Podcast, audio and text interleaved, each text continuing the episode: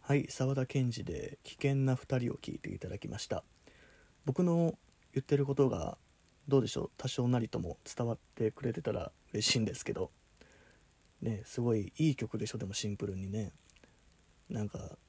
鼻歌で歌いたくなりそうなメロディーみたいなね。昭和のねやっぱアイドル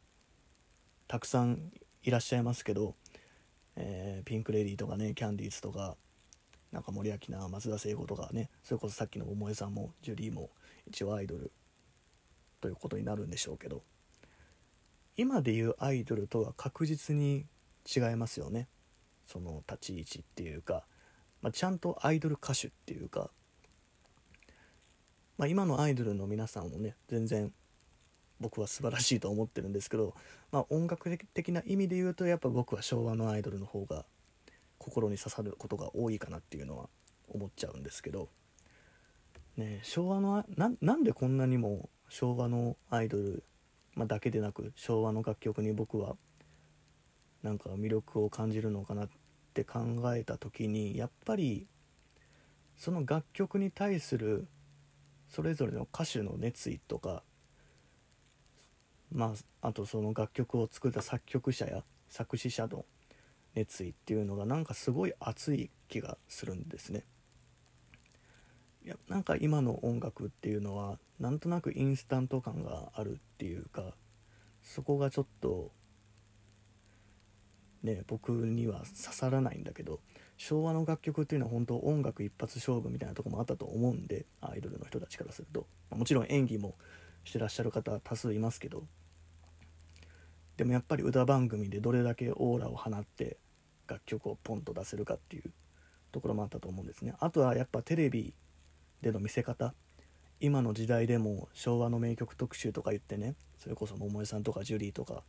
が歌う姿がたまにテレビで再放送っていうかまあピックアップされてますけどもやっぱああいうのを見ててもそのテレビの画面に対する熱意どこからどう見られれば自分が美しく見えるか自分がかっこよく見えるかっていうところもすごい情熱をかけてたんじゃないかなっていうのは僕は思うんですけどけれども。まあね多分昭和の人たちってよく今になっておっしゃってますけどもう目まぐるしいぐらいのスケジュールで働いてらっしゃったらしいんで、まあ、実際そこまでこだわれてたのかどうかわからないんですけどでもそれを差し引いてもすごいなんか命を懸けて歌ってるような、うん、そういう姿にやっぱ僕はグッとくるっていう意味でやっぱ昭和のねなんか人たちの歌って心に残りやすいんですよね僕の中では。そうだから昭和のアイドルの人たち決しなんかアイドルって軽い言葉になりがちな部分もありますけど決してそうじゃなくて本当アイドルとしてのやっぱ、えー、立ち位置を理解してねほんとすごい全力で自分を出し切ってる人たちが多いからなんかそこに感動しちゃうのかなって僕は思うんですけど。で続いてはですね、まあ、そのアイドルの中から、まあ、日本のアイドルの中では結構古い方なんじゃないでしょうか。